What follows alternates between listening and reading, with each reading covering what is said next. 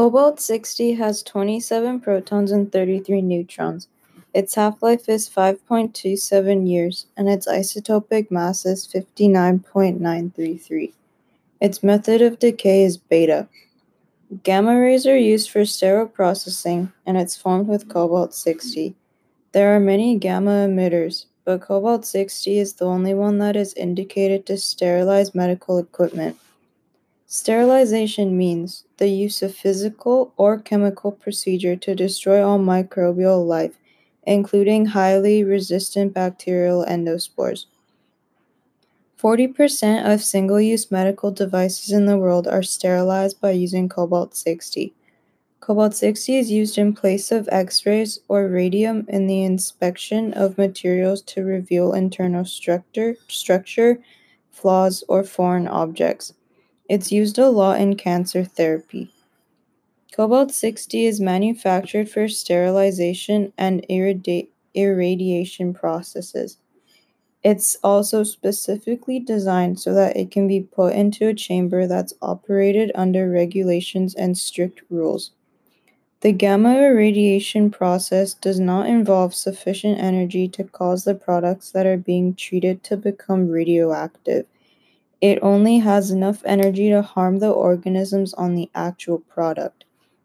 However, there are many advantages and many disadvantages to using cobalt 60 to sterilize medical equipment.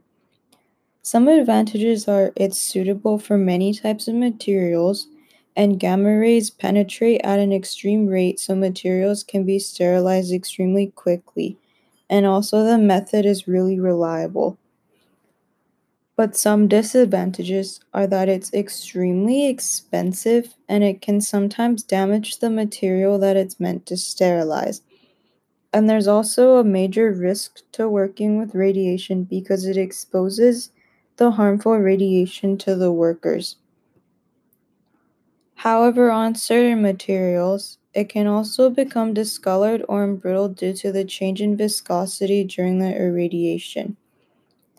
The dose of gamma irradiation is determined by the size and density of the product. Tissue based devices are currently being sterilized by using cobalt 60 to increase patient safety. Tissue based devices come from human donors.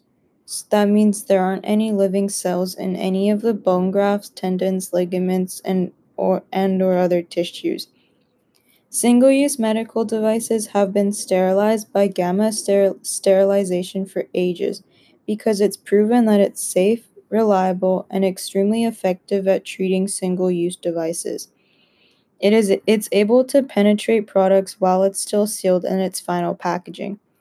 Sterilization for the pharmaceutical industry has proven to be an effective method by the European Pharmacopoeia and the US Pharmacopoeia Convention. Convention it provides a better assurance of product steril- ster- sterility than aseptic processing. This method has been around since the 1960s and it and has been used ever since as a method of me- medical sterilization.